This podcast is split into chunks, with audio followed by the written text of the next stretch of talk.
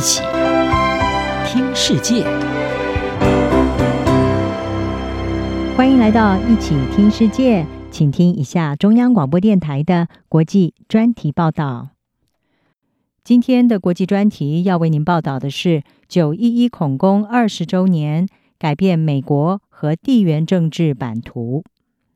在二零零一年发生、改变世界局势的九一一恐怖攻击事件，在今年届满二十周年。这一起恐怖攻击带给美国极大的创伤，在美国国内，许多曾经参加事件发生之后救援和清洁工作的人们，至今仍然活在这一场恐攻阴影之下。此外，九一一也从此改变全球的政治局势，包括反恐变成美国安全政策的重点，也让美国深陷于包括阿富汗在内的中东战事。而当美国在中东地区投入大量的外交和军事支援之际，中国悄然崛起，成为最新挑战美国世界霸主地位的新兴超级大国。每年的九一一事件周年时，美国各地都会举办各项纪念活动，纪念当年在事件中丧生的人们。然而，除了关注数千名无辜的罹难者和他们的家人之外，当年协助清理世贸大楼残骸的移民清洁工们却是遭忽略的一群。在九一一攻击事件发生之后，有长达八个月的时间，美国有数万人投入了世贸大楼残骸以及附近遭毁建筑物的清理工作。这些人当中，许多人是没有合法居留身份的移民。来自哥伦比亚参与当年世贸大楼残骸清理工作的移民清洁工基尔，就是当中被遗忘的人之一。九一事件之后，基尔曾经有半年的时间在断垣残壁堆中协助清理工作。每年的工作时间长达十二小时。然而，他有许多人当时不知道的是，他们长时间暴露在石棉等有毒物质之下，可能增加罹患癌症等疾病的风险。基尔在九一事件二十周年的辞世回顾，当年的工作带给他极大的心理压力。他现在仍要承受着这项艰巨任务的后果。基尔在罹患乳癌后幸存，但仍饱受忧郁症之苦，而他并没有获得重视。至今无法取得合法身份。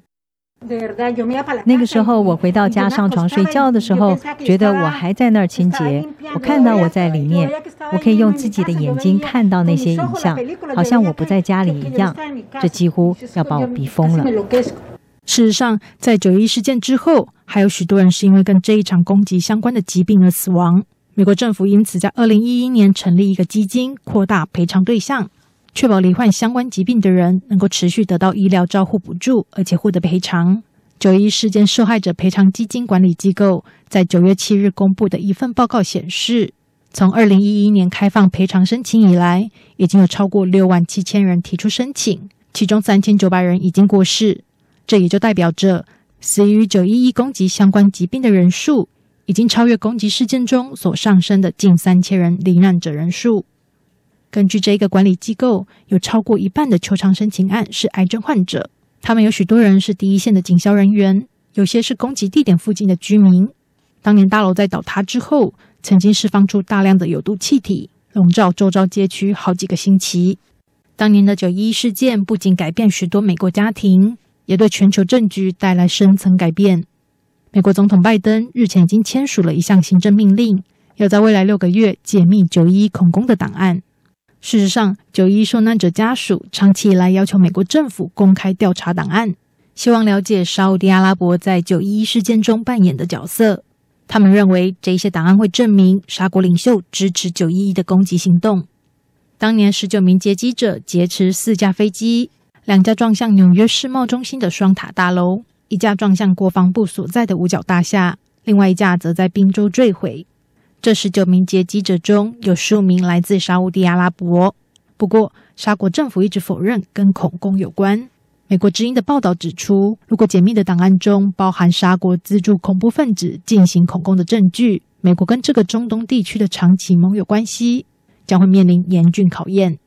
九一恐攻之后，美国在全球推动反恐政策，就此陷入长年的战争泥淖，并且看到中国的逐渐崛起。九一一之后。美国立即进军阿富汗，揭开了反恐战争的序幕，理由是要捉拿九一恐攻的首脑盖达组织领袖宾拉登。接着，美国宣称伊拉克拥有大规模的毁灭性武器，在二零零三年入侵伊拉克，拉下海珊政权。今年八月底，美国在混乱情势中全面撤离阿富汗，结束了美国这一场最长的战争。分析普遍认为，美国太慢从中东战事抽身，让中国获得崛起的黄金时间，一跃成为新兴的超级大国。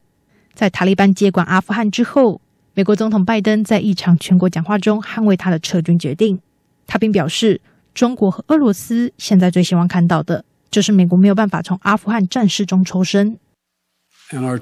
我们真正的战略竞争对手中国和俄罗斯会最希望看到美国继续的投入上百亿美元的资源，去无限期的维护阿富汗稳定。英国广播公司报道，美国当年把大量的外交、情报和军事资源投入反恐之中，而且低估了北京的野心，使得中国在崛起之初几乎没有受到挑战，先是实现傲人的经济成就。接着，在二零一零年之后，逐渐展现实质的威胁，显露出越来越明显的军事扩张企图。美中对抗目前已经扩张到经济、军事和科技等多项领域，全球的局势也深受影响。九一一事件二十年后，拜登终结了历经四任美国总统的阿富汗战争，把重心转往亚洲。而未来，他要怎么在这个中国具有重大经济影响力的地区筹组抗中联盟，将持续受到关注。央广编译张雅涵报道。